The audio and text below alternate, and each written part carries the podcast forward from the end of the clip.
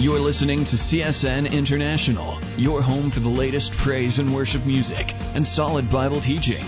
In just a moment, we're going to join a study from the River Christian Fellowship, the home of CSN. But first, I'd like to invite you to come out and join us in person. We're located in Twin Falls, Idaho, and have our Sunday morning service at 10 a.m. Mountain Time and Sunday and Wednesday evening services at 7 p.m. Mountain Time. Visit the RiverChristianFellowship.com and click on the map for directions or to schedule a visit.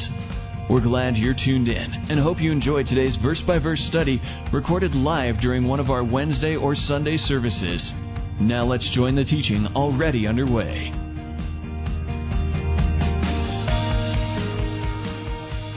Let's get serious. Yeah. All right. God, why did you heal their kid but not mine? Why did you let that person abuse me, God? God, if you're good, why don't you save my marriage? God, if you're real, why can't you show me a sign? Hey, do you ever ask questions like these? Hey, when terrible things happen in your life, does it shake your faith? Do you start to question and doubt? I'm sure we all have. Now, the Bible says in the book of Hebrews that it's impossible to please God without faith. That even though there's so much evidence, scientific evidence, historical evidence, biblical evidence, that God is real, Jesus is real, the Bible is true, we still need faith to please God. When we go through those tough times, our faith can start to shake and we can start to doubt and we can question. It's difficult to keep our faith during those hard seasons of life. The Hebrews in chapter 11, verse 1 defines faith, or explains faith. It says, faith is the substance of things hoped for, the evidence of things not seen. Or I like the way the New Living Translation puts it. It says, faith is the confidence that what we hope for will actually happen. It gives us assurance about things we cannot see. So everybody has faith in something. Even if you say you don't believe in any God, you're putting faith in that belief that there is no God, because there's no way to prove it. In the sense you could prove, like this chair is sitting right here. So everyone puts their faith somewhere or in something. It's not a question of do you have faith, but where is your faith? Who is your faith in? Sometimes faith can be very deadly. And just having faith doesn't mean a whole lot. I mean, faith is what causes people to run into buildings with bombs on their chests and blow places up. It's not just faith. It's faith in a person, in the correct person, faith in Jesus. And that's as Christians, who we place our faith in. And faith is not how we're saved, but we're saved through faith. Because again, no matter how much we talk about all the proof of the Bible and all these different apologetical reasons, there still is an element of faith. There's something about it that we can't prove. I mean, even when God came to the earth as Jesus, and he was sitting, he was in front of people, that still didn't prove that God is real. So even if God is right here, apparently that's not proof, because 2,000 years ago it happened, and not a lot of people believed him then, not a lot of people believe him now.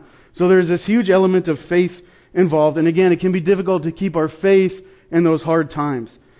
But because Jesus is the Christ, he's the one we must put our faith into. He's the only one who gives us any real hope, who answers the tough questions that life throws at us, and gives us a solid foundation. So tonight we're going to look at this idea of faith and why we put our faith in Jesus. And answering three questions, we're looking at three questions through First John chapter 5, verses 1 through 12. Why, or what do we do when we put our faith in Jesus? We'll first look at that. Then why do we put our faith in Jesus? And then what does God do when we put our faith in Jesus? And so the first thing we'll look at is what do we do when we put our faith in Jesus? So this is our response to Jesus. And this is First John chapter 5. Verses 1 through 5. Now, this is what we do when we put our faith in Jesus. It says, whoever believes that Jesus is the Christ is born of God, and everyone who loves him who begot also loves him who is begotten of him. By this we know that we love the children of God, when we love God and keep his commandments. For this is the love of God, that we keep his commandments, and his commandments are not burdensome. For whatever is born of God overcomes the world, and this is the victory that has overcome the world, our faith. Who is he who overcomes the world, but he who believes that Jesus is the Son of God? So what do we do when we put our faith in Jesus? First, we have to believe that Jesus is the Christ. I mean, this is the basic thing of Christianity, that Jesus is the Christ, or John uses Christ and Son of God interchangeably as titles for Jesus. And growing up, and you ask a lot of people, what does Christ mean? And that's not Jesus' last name. For some reason, I always imagine like a Bond villain, like Mr. Christ. No, it's not his last name. It's a title for him. He is the Christ. He's the Messiah is the Hebrew term for Christ. He's the chosen one, we might say today, the anointed one. The person, God coming in the flesh to redeem Israel, but then the entire world, us Gentiles as well, from our sins. And believing that Jesus is that person is the first thing we do when we put our faith in Jesus. Now this could be proving that Jesus is the Christ, could be pretty much a whole sermon series on its own. There's so much evidence for this biblically and outside of biblically, we could spend a lot of time on this. But it is important to understand that Jesus is the Christ. He is the Messiah, the one who's going to save us, because Christians are the only ones who agree on that. Jews don't believe that Jesus was the Messiah. They think the Messiah is still to come and is going to be a conqueror, but they're missing all these other things that already had to have happened. So Jesus is the Christ, and primarily we know this because there's over 300 prophecies in the Old Testament that tell us who the Christ is going to be, the things to look for, and the things he's going to do. There are over 300 of them when you read the Old Testament. But there's a guy named Peter Stoner, God bless him for doing this work, figuring out some math, I don't know what he did here, but he calculated the probability that one person could fulfill those prophecies, not all 300 of them, but just 8 of those. He picked 8 specific prophecies out of those 300 and said, what are the odds that one person could fulfill all those? I don't know the math of it, but it's verified through math. I don't know what they do. But he said the odds are this, that one person could fulfill those prophecies. It's 1 in 10 to the 17th power. And that's 10 with 17 zeros, right? He's getting out that public high school education math right there. The odds, so this guy illustrates what would be those odds. And he says it's the same odds if you cover the state of Texas with silver dollars 2 feet high, put a mark on one of the coins, and sent a blindfolded person out, and they picked the right one. That's the odds that one person could fulfill even 8 of those prophecies, let alone the other 290-some. And so there's all this sorts of evidence pointing to that Jesus is the Christ, he's the Messiah, and again, primarily through Old Testament prophecies. Probably the best example is Isaiah 52 and 53. Now I debate if I should read this, but it's so awesome that I'm going to. Okay, so I'll read that. Isaiah 52, starting in verse 13. It's probably the most densely packed Old Testament prophecies of Jesus. Isaiah 52, starting in verse 13. It says, "Behold, my servant," that's Jesus, "shall deal prudently. He shall be exalted and extolled and be very high. Just as many were astonished at you, so his visage was marred more than any man, and his form more than the sons of men. So shall he sprinkle many nations. Kings shall shut their mouths at him, for what had not been told them they shall see, and what they had not heard they shall consider. Who has believed our report, and to whom has the arm of the Lord been revealed? For he shall grow up before him as a tender plant, and as a root out of dry ground. He has no form or comeliness, and when we see him there is no beauty that we should desire him. He is despised and rejected by men, a man of sorrows and acquainted with grief. And we hid, as it were, our faces from him. He was despised, and we did not esteem him. Surely he has borne our griefs and carried our sorrows. Yet we esteemed him stricken, smitten by God and afflicted. But he was wounded for our transgressions. He was bruised for our iniquities. The chastisement of our peace was upon him, and by his stripes we are healed. All we like sheep have gone astray. We have turned every one to his own way, and the Lord has laid on him the iniquity of us all. He was oppressed and he was afflicted, yet he opened not his mouth. He was led as a lamb to the slaughter, and as a sheep before its shearers is silent, so he opened not his mouth. He was taken from prison and from judgment, and who will declare his generation? For he was cut off from the land of the living. For the transgressions of my people he was stricken. And they made his grave with the wicked, but with the rich at his death, because he had done no violence, nor was any deceit in his mouth. Yet it pleased the Lord to bruise him. He has put him to grief. When you make his soul an offering for sin, he shall see his seed. He shall prolong his days, and the pleasure of the Lord shall prosper in his hand. He shall see the labor of his soul and be satisfied. By his knowledge, my righteous servant shall justify many, for he shall bear their iniquities. Therefore I will divide him a portion with the great, and he shall divide the spoil with the strong, because he poured out his soul unto death, and he was numbered with the transgressors, and he bore the sin of many, and made intercession for the transgressors."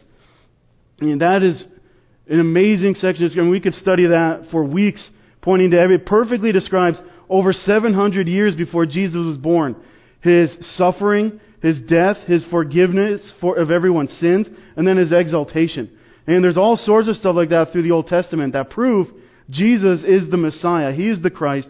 And that's why we put our faith in Him. It's not blind faith, just, oh, some guy said that Jesus is the Christ. No, I mean, you can study this and figure it out. There's no one else it could be.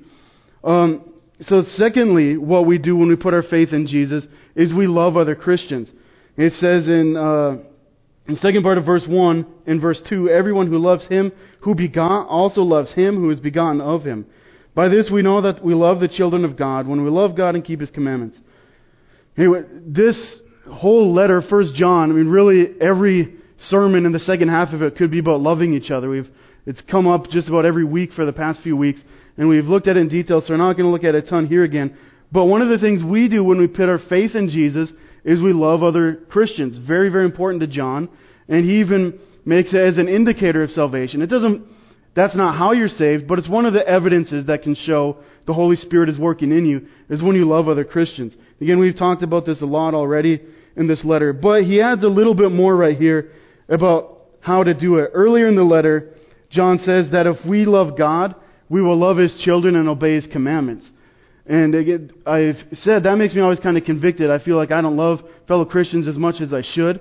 But now he kind of flips it and helps to understand a little bit. Instead of saying, if we love God, we will love His children, he says, if we love God and keep His commandments, we'll love one another as well. So they kind of work together. If we're loving God and keeping His commandments, automatically we're going to love His other children. And so by loving God and keeping His commandments, it's a way that we love each other, and it works the other way around. Thirdly, what we do when we put our faith in Jesus is we keep God's commandments. It's very important. Verse 3 says, "For this is the love of God, that we keep His commandments, and His commandments are not burdensome." We can't put our faith in Jesus and say we put our faith in Jesus and then not keep His commandments. Again, we're not saved by our works, but they're an indicator that we've given our lives to Jesus and we're following Him through the work of the Holy Spirit. So we can't say we love God and not do any of the things He commands or any of the things He asks of us, because if we love someone, we're going to do what they say.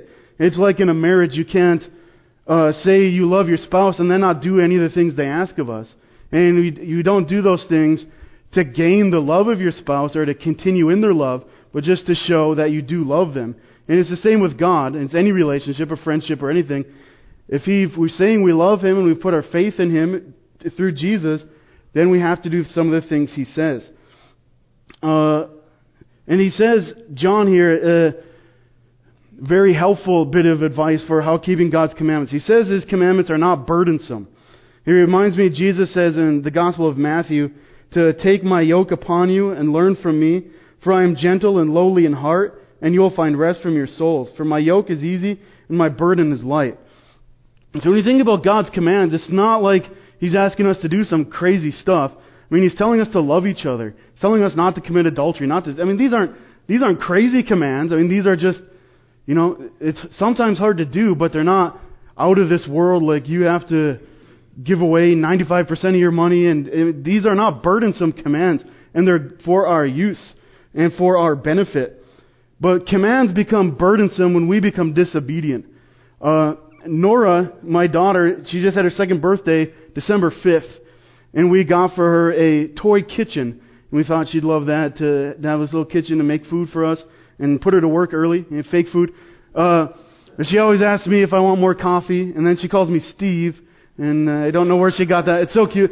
More coffee, Steve? So we got her this toy kitchen for her birthday, and she loved it. She played with it all day, and she loved playing with it so much that she didn't want to go to bed, and then the next morning, she didn't want to eat breakfast. And, this was a struggle with her to get her to try to eat breakfast. She never had a problem eating breakfast. She just sits in her chair, watches Bubble Guppies or whatever, and eats breakfast. Bubble Guppies, no problems eating breakfast. But now, because She wanted to be disobedient and wanted to play with her toys instead of eat her breakfast.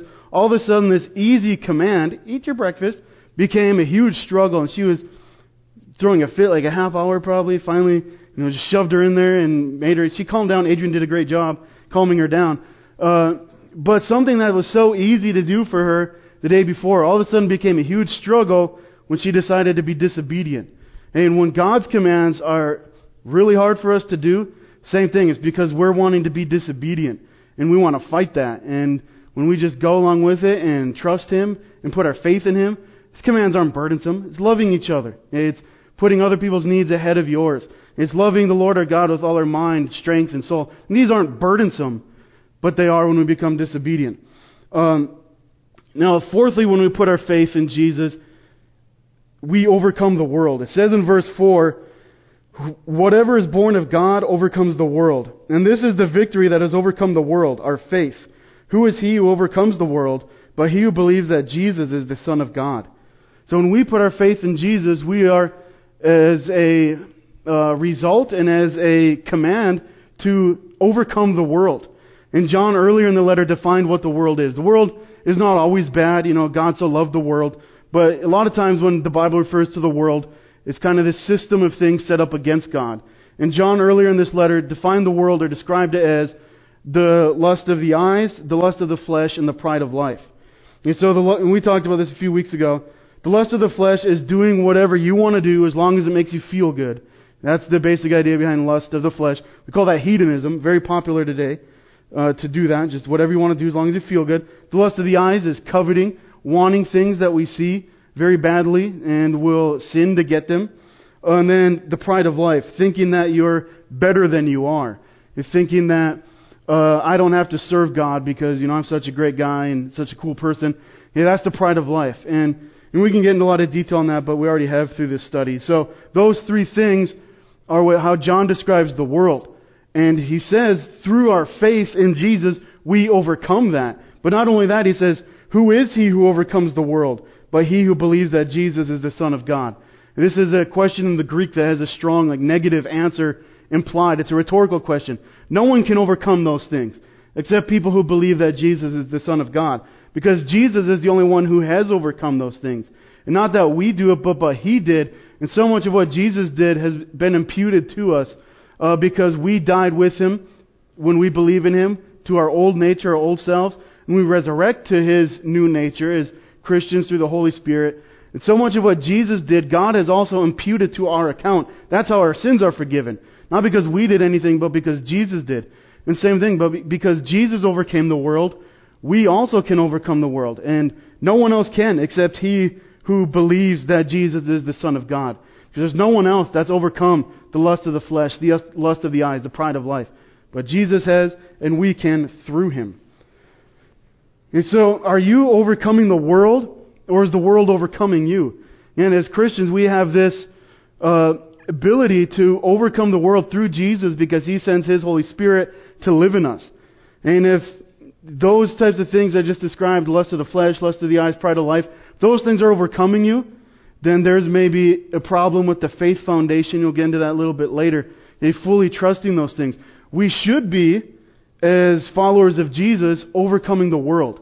And if you're not gaining victory over those things, not that you'll be perfect, but if you're not continually progressing in that, then there's some issues there that you need to look at, pray about, ask for wisdom about. But also, what if God's commands are burdensome to you? To apply this, what does God ask us to do that's really hard for you? And there's been a lot of times studying and reading the Bible, I feel convicted all the time. And it is hard for me to love people more than I love myself. I mean, God's really revealed it to me in little things. Like the other day I was sharing ice cream with Nora, and it was cookies and cream. And I was taking the big cookie chunks because she doesn't care. She can take the little cookie chunks. I'm not going to go to hell for that. But it's little things. That reveals my heart, I think. And God convicted me about that. Like, why am I... This is my daughter. I should give her the big cookie chunks. And some of these things, you see where I'm going. It's little things like that tell me my heart is very selfish. And because I do those things a lot. And it comes up in little things and big things. And so if something's burdensome to you, then there's probably disobedience somewhere in there too, and you need to find that. Now, this is what God asks of us when we put our faith in Jesus. And as we read this morning, Pastor Dave taught us, it's not easy. I mean, Jesus, I love when people come to him and say, I want to follow you, Jesus. He doesn't get all like excited and hyper like Christian. Okay, let's pray through and get all this. He just said, he kind of challenges them and says, are you up to it? Can you handle this? It is hard. It's not, I mean, you don't get to eat all the big cookie chunks anymore because you'll feel guilty about it. Things like that. And hopefully, I mean, that's not the only thing I'm convicted about. I mean, I feel comfortable admitting that, we'll say. So, that's what we do when we put our faith in Jesus. Now, secondly, why should we put our faith in Jesus? This is what John describes in verses 6 through 10.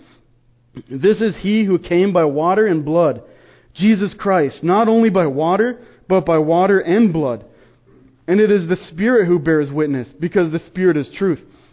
And for there are three that bear witness in heaven, the Father, the Word, and the Holy Spirit. And these three are one. And there are three that bear witness on earth, the Spirit, the water, and the blood. And these three agree as one. If we receive the witness of men, the witness of God is greater. For this is the witness of God which he has testified of his Son. He who believes in the Son of God has the witness in himself. He who does not believe God has made him a liar, because he has not believed the testimony that God has given of his Son. And so this explains why we should believe in Jesus, and it is kind of confusing, and I did a lot of studying to figure out what exactly he means by this. People can't always agree, but he sort of lists out some four witnesses who witness to the fact that Jesus is the Christ, that Jesus is the Son of God. And he says these things testify to that, the water, the blood, the Spirit, and then God the Father himself. So what he most likely means by water, and there's not 100% agreement, is the water of Jesus' baptism. It says that this is he who came by water and blood, Jesus Christ, not only by water, but by water and blood. He's probably referring to the water in Jesus' baptism, in the beginning of his earthly ministry, not the beginning of his life. He lived like 30 years before that, but the beginning of him making himself known as the Messiah. So this is the starting point, the alpha of Jesus' earthly ministry. And John the Baptist gives his testimony in the Gospel of John. Hey, this is John the Apostle writing this. John the Baptist says this, I saw the Spirit descending from heaven like a dove, and he remained upon him. I did not know him, but he who sent me to baptize with water said to me, upon whom you see the Spirit descending and remaining on him, this is he who baptizes with the Holy Spirit. And I have seen and testified that this is the Son of God. That's John the Baptist describing what he saw when he baptized Jesus. The Holy Spirit descending upon Jesus. Matthew, Mark, and Luke add another detail. God the Father's voice saying, you're my beloved Son, and you I am well pleased. And so we have the whole Trinity here involved in Jesus' baptism. This is the beginning of his public earthly ministry. I mean, he'd already lived 30 years, and God is already well pleased with him. So he'd been living a godly life without sin up to that point. But this is when he, for whatever, the Bible doesn't say why he decided now was when he makes himself known, but the water is Jesus' baptism, the first step in his revealing himself as the Messiah. And the Holy Spirit descended upon him at his baptism, and that's what empowered Jesus his entire earthly life. Jesus always remained God the Son on the earth, but he laid that aside. He emptied himself of his divinity and lived as a human through the power of the Holy Spirit, as we do, for the most part. So the Holy Spirit empowered Jesus through his whole life in his incarnation, and what we celebrate at Christmas, that Jesus came to the earth as a human. And I was thinking it's amazing looking at little baby like little John here. I mean, Jesus was that size at one point, and maybe he wasn't born that little, but to think the God we worship would humble himself that much to come like that and lay aside his divinity to do it for our sakes, to forgive us of our sins because he's the Messiah, That's his incarnation, and that's amazing. And he didn't cheat. I mean, he didn't stay God. I mean, he did stay God, but he didn't use that. And he lived through the Holy Spirit like we do. And that's Jesus' incarnation.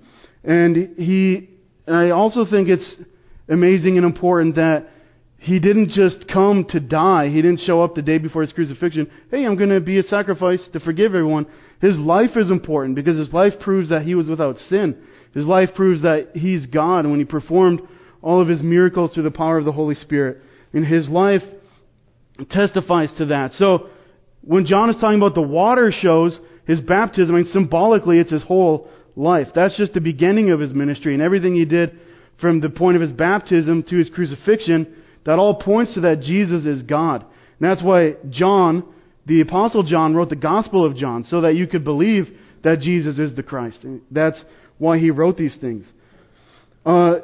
Secondly, he says the blood testifies that Jesus is the Christ. Hey, he came by water and by blood. And this probably means his crucifixion. There's other interpretations that this is what most people agree upon. That the blood refers to Jesus' crucifixion, his suffering on the cross. And the blood and his resurrection, this is why we're Christians. If Jesus was crucified and died and never resurrected, no one would be following him. People don't follow losers. We follow him because he resurrected and he proved, that proves he is God. So the water and the blood proves that he's God. His life and then his suffering, death, and resurrection all prove that Jesus is God. And the cross shows God's love for us by God coming to fix our problems. And this shows God's love and testifies to him. And on the cross, it says in 2 Corinthians, God made him who knew no sin to be sin for us, that we might become the righteousness of God in him. And this is what I was talking about earlier. What Jesus done is imputed to us when we put our faith in him, and we switch places on the cross. Our sins went on to him. His righteousness came on to us. And that testifies, that proves that why we should put our faith in Jesus. You find any other worldview or belief system that gives you as much hope that you can have your sins taken away from you and have righteousness granted to you. There's nothing else like that. And this is why we put our faith in Jesus. And this was God's eternal plan to defeat sin and evil. And a lot of the times our problems with faith come down to, and people ask the question a lot, how could God be loving, but also there's so much evil in the world? And this is an important question and a big question for building that foundation of our faith. And, you can logically explain stuff, and it doesn't mean the same thing until it hits you. But when people ask that question, if maybe you're asking that question, how could this happen if God is good? You wouldn't know what good is except that there's a God there. C.S. Lewis says you wouldn't know a crooked line unless you've seen a straight line before. If there's no evil in the world, or if there's no God, you wouldn't even know what evil is, because there has to be an opposite to make itself known. But, God created us, to get us to a good situation today. There's a couple options that he could have done. God didn't have to create us, and then there's no evil, so there's the problem solved there. God could have created us with no free will, and then there's no evil, but who wants to make a bunch of robots? And then God could have created people, but made no distinction of good and evil, and then there's no goodness. And so, knowing those things, God created us anyway because he loved us, just the way we have kids, because we don't have to, but we want to because we think it'd be awesome. And us having a free will and good and evil, God didn't create evil, but evil is the absence of good, and that's a consequence of free will.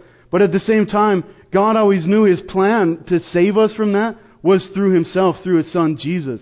And this is... sometimes it helps to understand intellectually. Either there is no evil and then there's no good, or evil is something we do, not something God does. And all sin and evil, God didn't create that. We did it as a result of our free will.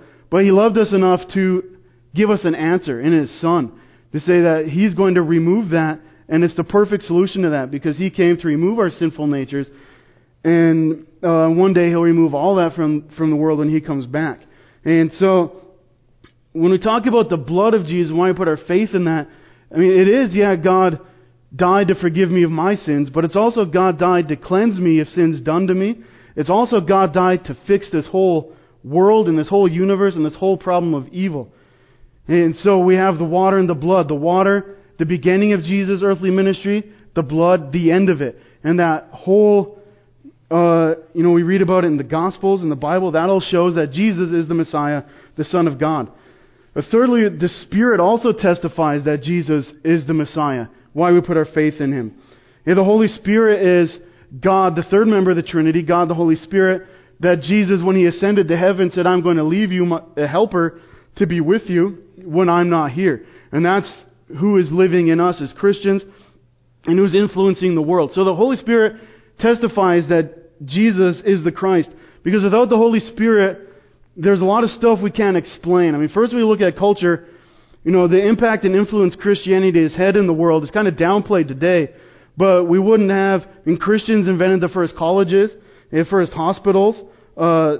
They came up with this idea of science because God has created this world that you can study. And those are Spirit-empowered Christians who started those things, and those are downplayed now. And they're a lot of times against God now. But it's Christians who started that. I mean, compare countries who have never had a Christian influence at any time in their history versus countries that have. I mean, there's something that accounts for that. There's a common denominator in those countries. It's at one point, those countries were predominantly Christian, and the Holy Spirit was working through the people in those countries. And again, compare that to like Muslim countries. And there's a huge difference in people's rights and how women are treated and education and science. There's that. That testifies that Jesus is the Christ. But also individually. I know in myself there's no way to explain what's happened to me except for Jesus. And in the past few years, almost 3 years since I became a Christian, because I know who I used to be, and I know the things I used to do, I know the things I used to be proud of, and now I know that I don't like any of those things. And I'm a completely changed person, not because I'm great, but because Jesus is, and putting your faith in Him. There's no other way to explain that. And that's a huge testimony that Jesus is the Christ. And fourthly, we have the water, the blood, the Spirit, but also God in verses 9 and 10 testifies that Jesus is the Christ. It says, if we receive the witness of men, the witness of God is greater, for this is the witness of God which He has testified of His Son. He who believes in the Son of God has the witness in himself. He who does not believe God has made him a liar, because he has not believed the testimony that God has given of His Son. John is saying, we believe people all the time about everything. I remember one time when I started working in Jackpot as a teacher, I think one of the kids made a mom joke or something, like, your mom. Not to me, but I heard him say it. And so I said, hey, don't say that, because my mom died in a car crash when I was 6, and it really hurts my feelings. I don't know what I was doing. I was dumb back then. I already told you that. And I never told him I was lying about that, or I was joking. And so a couple months later, I was talking about my family, and I said something about my mom. And all the kids were like, what? You said your mom was dead. And I was like, whoops. Yeah. And, yeah. See, that's just a little sample of who I used to be. And people, stuff like that, but people believe that all the time. If people believe things, people tell them all the time. People never question stuff that people tell them. But then, all of a sudden, when it's about God, now everyone puts on their skeptic caps and things. Oh, I'm not going to believe that. And even it says, or even historical facts. We accept things as historical facts all the time because it says it in some book, and no one doubts it. But now because it says it in the Bible, now everyone says, oh, I have to doubt it because it's the Bible. I have to, question it. And that's fine to question the Bible, but there's more historical proof of the Bible being true than any other book that's ever been written. There's more early manuscripts of the Bible versus any book written in the ancient world. But everyone doubts the Bible because we receive the witness of man. And we do that all the time. But the witness of God is greater. But we don't receive that, and people don't receive that. And then it says they call Him a liar. When we don't believe that His Son is who He says He is, then we're calling God a liar. And not a lot of people be comfortable with saying that, but when we deny Jesus, we're saying God is a liar because He testifies about His Son. We saw it at His baptism, at the transfiguration, and then at His resurrection. That God the Father is telling us, here's my Son, Jesus. And we've talked about, what we do when we put our faith in Jesus and why we should. So, kind of to illustrate the difference here about what it means to just say these things and to live it. There's a YouTube video I saw on the YouTubes a while ago about a college professor who was a physics teacher, must be, or I don't know, or witchcraft, I don't know. But I like calling physics witchcraft because it doesn't make sense to me. He put a hook on the ceiling that had a rope and then a huge ball, hundreds and hundreds of pounds ball. And through, witchcraft or physics, whatever you want to call it. Yeah, no, I'm joking. Through physics, He calculated exactly if you lifted the ball and dropped it, exactly how far it would swing in the other direction. like a pendulum, and he calculated all that through physics and said, if I stand right here, that ball is going to come right up to my nose, but it's not going to hit me. And I wouldn't have enough faith in my math skills to do that, but even if someone told me, your math is 100% correct. If you stand right there, that 100-pound ball is not going to hit you in the face. I don't think I'd have the faith to stand there and take it. But in this YouTube video, that's what the professor does. He has enough faith in his physics skills or math calculations. He stood right there, and the ball came like right up to his nose, and he didn't even back up. He didn't do anything. He had that much faith in his math skills to stand there and know that it wasn't going to hit him. And again, even if I knew 100% my math was correct, I wouldn't have that faith. I could say, yeah, if you stand right here, the ball's not going to hit you. But I'm not going to actually stand there and do it. And so that's not faith. If faith is standing there and knowing that that ball's not going to hit you because whatever you've calculated is true and correct.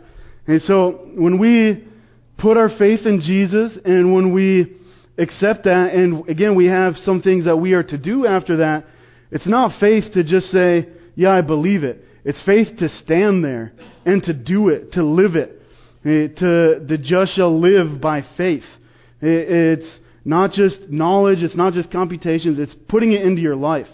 And if you're not willing to stand there and let the ball get right up to your face but not flinch, then, again, there's maybe a shake in that foundation of our faith. And prayer, counseling, whatever, get that figured out. Because faith is not just saying it, faith is living it and trusting in it. So if your faith is not in Jesus, then why is it in wherever else it is? I mean, you need to question that because, again, everyone has faith somewhere. And if your faith isn't in Jesus, where is it and why? What kinds of things do you readily accept as truth, but you doubt God about? And again, there's a lot of things we hear about and just say, yeah, that must be true. But then as soon as God says it, we doubt it and don't accept it. And if we're putting our faith in Jesus, then we are to accept what God says is truth. But what do you have doubts about? And then, what do you say you believe, but don't practice? What do you say is somewhere you put your faith or something you believe about Jesus, but you don't actually live it? And things to think about putting our faith in Jesus. And finally, we've talked about what we do when we put our faith in Jesus, why to put our faith in Jesus. Finally, what does God do when we put our faith in Jesus? And that's in verses 11 and 12. It says, and this is the testimony, that God has given us eternal life, and this life is in His Son. He who has the Son has life. He who does not have the Son of God does not have life. So the big picture here, what God has given us, I mean, many, many things, but in this these couple verses, it's talking about God giving us eternal life, that God's given us eternal life. And it says, given. That's a huge, important word. It's a gift. It's something that you give. You don't earn it. And we don't deserve it, and we didn't earn it. Yet Jesus did all the work, and God the Father, through that, through His Son Jesus, gives it to us out of mercy and grace because He loves us. It's a gift. Our eternal life is a gift. Our comfort in God in this life is a gift. It's all a gift. It's been given to us through His grace. But it says, he who does not have the Son of God does not have life. And there's only one way to eternal life, and that's the Son of God. And this is why people don't like Christianity. It's exclusive. Yeah, there's not all paths lead to God. And there's not, if you're a good person, you're going to have eternal life. It's, if you don't have the Son of God, you do not have life. Jesus is the way, the truth, and the life. He's the only way to the Father. There's no other way to the Father except through Him. And so if you don't have the Son of God, you do not have eternal life. Your sins are still upon you. Your sins need to be forgiven. Because if they're not, you're separated from God. And eternal separation from God is hell. And that's where you end up when you don't believe, have faith that Jesus is the Christ. But it says, he who has the Son has life. So how do we have this Son? He kind of says it figuratively here. It goes back to the beginning. It's in verse 1. Whoever believes that Jesus is the Christ is born of God. By confessing that Jesus is the Christ, that He's the Son of God, that He's who we trust in and put our faith in, for our eternal salvation, for the forgiveness of our sins. And we put our complete faith in that. And not just our mental belief saying, oh, yeah, it says in the Bible, John 3:16, if you believe, yeah, that's true. But it's, again, it's faith is not just saying it, it's standing there and believing it and knowing that it's true. We put our faith in that. That's how we have the Son. And that's how we have eternal life. And that's how we connect to God. That's how He gives us His Holy Spirit. And God does like 99% of the work. We just have to listen. And for our salvation, He does 100% of the work. All we have to do is turn to Him and say, that's where I'm putting my faith. So in May of 2011, you probably remember a couple years ago, this happened in Joplin, Missouri, when it was hit by the EF5 level tornado. You know, that's the most destructive tornado that exists, that does the most damage. That hit Joplin, Missouri a couple years ago in 2011. It killed 158 people, that tornado, injured over 1,000, and it caused almost $3 billion in damage. And it's the seventh deadliest tornado in history. It's the most deadly in recent history, in the last 50 years. And in a tornado like those ones that hit Joplin, Missouri, the winds are swirling at over 200 miles an hour. And it only takes 4 seconds to destroy a house with winds that are moving that quickly. And they scientifically prove that. When you look at pictures of the aftermath of that tornado, and you see amidst all the rubble and all the garbage and all the destruction that caused, there's one thing that would catch my eye about it, because it's not complete destruction. What's left is the foundation.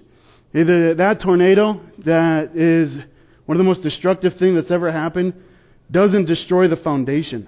And so no matter how much hit that house, no matter how destroyed that house was, no matter how much damage was caused, the foundation wasn't destroyed. And what we've looked at today in First John, this is our foundation as Christians, that Jesus is the Son of God. He's the Christ to die, to forgive us of our sins. And Jesus says when we have faith in that, we're building our house on the rock. Not the sand, but on the rock. So we have that foundation. Even when the winds are, destroying our walls and tearing the roofs off, and life is just throwing all this garbage at us and tearing everything down, it doesn't mean we have to doubt our foundation, because that foundation is going to hold. No matter how much you throw it at, the foundation is there. And when Pastor Dave showed us those pictures in Israel, the same thing. Thousands of years old, those houses, the foundations are still there. And the foundation doesn't need to be destroyed because your walls are being shaken or even being torn off, even if there's nothing left. You can always count on that foundation, that Jesus is the Christ. But in those difficult times of life, when we're questioning our faith, questioning our foundation, it's important to think about, how do you connect with your foundation? How do you know that? I mean, again, it's not just knowing and saying I have faith, but living in it. How do you connect with that foundation? I've been a Christian about 3 years this spring. And I've been blessed so far to not have any huge, life-shattering, walls coming down type life situations. And I've been blessed that God has strengthened my faith all the time. And so maybe I'm not the best qualified to give advice on this, but just in my own life, I think about these things. And maybe this helps you, maybe it doesn't. But the disciples, when Jesus asked them about this, they said, "Lord, to whom shall we go? You have the way of eternal life." And I think if something would happen to me in my life where my whole house is being ripped apart and everything's coming down, where else am I going to go?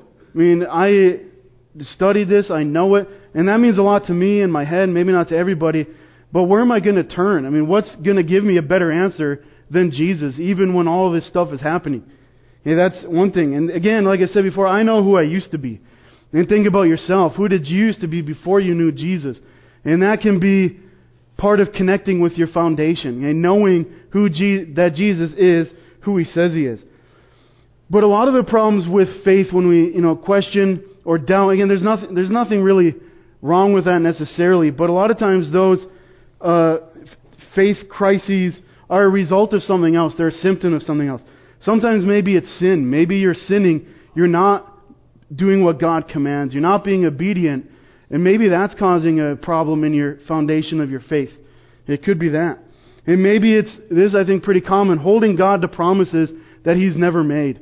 And a lot of times when people say, I was a Christian for a while and then I turned away because this and this happened and God said that it wouldn't. A lot of times people, they hold God to promises that He's never made. Like a common one is that if you just have enough faith, God will do anything you say. That God never makes that promise. And people will say, I had so much faith, I never doubted God for a second, but my wife still died, or whatever. God never made that promise. And holding God to promises He never made That is what that can shake our foundations. And so it's important to know God's Word, because this is where He makes His promises. It's not hearing a guy like me or Pastor Dave preaching. We can get it wrong sometimes, hopefully not. But it's right here is where God makes His promises. Don't hold God to promises that He's never made. That's going to shake your faith. Maybe you don't know Jesus well enough. When I think about knowing Jesus, I mean, I know Him. I know what He's done in my life. I don't know about Him. I know Him. And if you don't know Him well enough, that can lead to all those problems of doubting is He who He says He is. And maybe you just need to know Jesus better. You need to spend more time praying and reading the Bible. And the big one is being in fellowship with other believers. Like John says, to love one another. Whatever, again, a lot of the faith problems come from other things. And I can't in general say, where's these problems coming from. But if you're talking to people, asking for help and prayer and wisdom and counsel, and being in fellowship with fellow believers, sometimes they can see things that you can't. A lot of times that's what happens. But a big assurance to me, I mean, it sounds maybe kind of callous at first, but if you feel like you've lost God, God hasn't lost you, and it's your fault. And to me, that's comforting, to know that it's my fault. God is never going to leave us or forsake us. Any problems we have in our faith is because of us. And that can give you faith just knowing that it's something that we're not doing obediently, or some sort of issue that we're having. It's not on God's end, it's on our end. And then we can turn to other believers and pray and read the Bible and try to figure out where that is. And the book of Job is, the book in the Bible for faith questions, because Job gets everything taken from him. His house is torn down. He loses, figurative house like I was talking about earlier, but he loses all his kids. He loses all of his possessions, his money, his legacy. And the whole book of Job is him talking to his friends. Why would God do this to me? I've been faithful. I've been good. Why would God do that? But the amazing thing that God answers in a way I never would have expected. God never answers why. He answers who. That God does it. He comes to answer Job after Job's been crying out. It's like 40 chapters of Job and his friends debating and crying and all these things. And God comes, and He never yells at Job, first of all, for doubting or for questioning God or for being mad at God. And that's a huge comfort. Being mad at God is an act of faith. God never rebukes Job for being mad about it.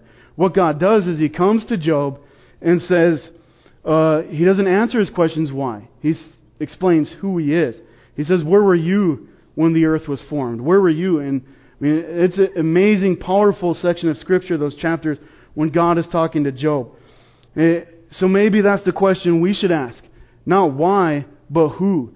Who are you, God? And when we ask that question, we see who He is. And even though we don't understand everything about why these terrible things are happening to us, we have faith in who God is, that He is who He says He is, that He loves us enough that He sent His Son to die for us, to forgive us out of love. And He doesn't cause bad things to happen to us, but sometimes He allows it. Things happen. And by looking to who God is instead of why is a huge comfort in our faith. So remember, who God is. He died for you. He paid for your sins. He doesn't see you as a sinner. He sees you as clean. He's not punishing you. He doesn't create evil. And don't blame Him for things that we've done. All the problems are our fault, not His. And so again, faith, it's impossible to please God without faith. But with faith, with standing on that foundation, knowing that Jesus is who He says He is, that is how we live the Christian life. And by faith in Jesus, we can overcome the world, like you read about. By faith in Jesus, we can love one another. By faith in Jesus Christ, we receive the gift of the Holy Spirit. By faith in Jesus, we please God. We experience God's grace. We are set free from sin. By faith in Jesus, we have hope. We have peace. We're reconciled to God. We're no longer under condemnation. By faith in Jesus, we're forgiven. By faith in Jesus, we can live and live more abundantly. It does take faith. We need faith. We need to pray for faith. But God is always faithful. So let's pray. Father, I thank You for who You are, for Your faithfulness to us, for forgiving the sinners that we are, the terrible things that we do in this world, the things that cause each other to shake our faith, to question who You are. I thank You, God, that who You are stays the same, that You're eternal, that you loved us enough to send your Son Jesus to forgive us of our sins, to connect us with you, and to give us our firm foundation, to build our house upon the rock and not upon the sand. Jesus, I thank you for your selfless sacrifice, for your life, for the blood and the water that testify to your life, Lord Jesus. And Holy Spirit, I thank you for coming to live within us and helping us in our problems of faith and hard times. And God, I pray for the people here, the people listening, Lord, that whatever problems they're going through, that you would give them wisdom, God. You would show them in your word where they can see your promises, that you would direct them to people who are going to help them, to people who will give them wisdom, Lord, and that you would just reveal yourself to them and help us all to know you more and more and trust in your promises more. And we pray for all these things in the name of your Son, Jesus. In his name we pray, amen.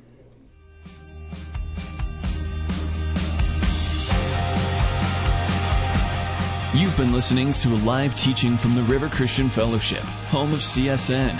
If you'd like to hear today's teaching again, you can catch the free podcast by searching the iTunes store for the River Christian Fellowship, or give us a call at 800-357-4226. There's also a video of today's teaching available on our website, theriverchristianfellowship.com, and then click the media button. Don't forget to catch the evening service at 7 p.m. Mountain Time, and tune in next week for more from the River Christian Fellowship live on CSN.